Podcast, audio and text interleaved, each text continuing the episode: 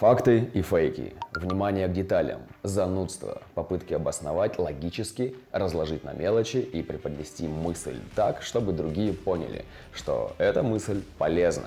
Вопросы с метаболизмом и щитовидной железой. Такие темы несут нам звезды на этой неделе. С тринадцатого по девятнадцатое июля Солнце находится в шестьдесят вторых воротах горлового центра, центра нашего проявления и коммуникации. На этой неделе могут усилиться разговоры, обсуждения о том, что происходит с человечеством, что происходит вообще в мире. Может появиться желание найти подтверждение тем или иным своим соображениям, чтобы потом, оперируя ими, доказать свою правоту. Усилится разделение на правых и неправых, на плохо и хорошо. Мы катимся в полную задницу, будет говорить один лагерь и засыпать нас фактами в пользу этого. Другие будут кричать, что все очень хорошо, светлое будущее не за горами, и приводить формулы и доводы.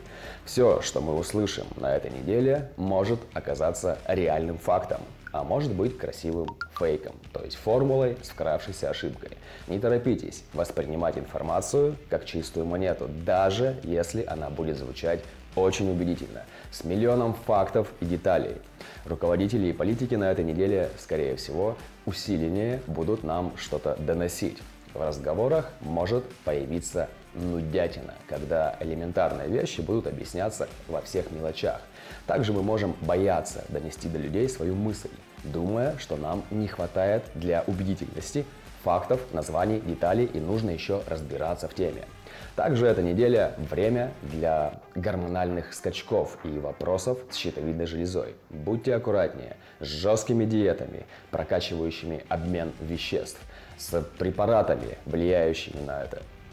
Вероятно, что эта неделя кому-то поможет найти недостающую информацию по своей теме и выразить понятно и убедительно свои мысли, чтобы текущая программа принесла пользу, ну или хотя бы не сбила нас с собственного пути.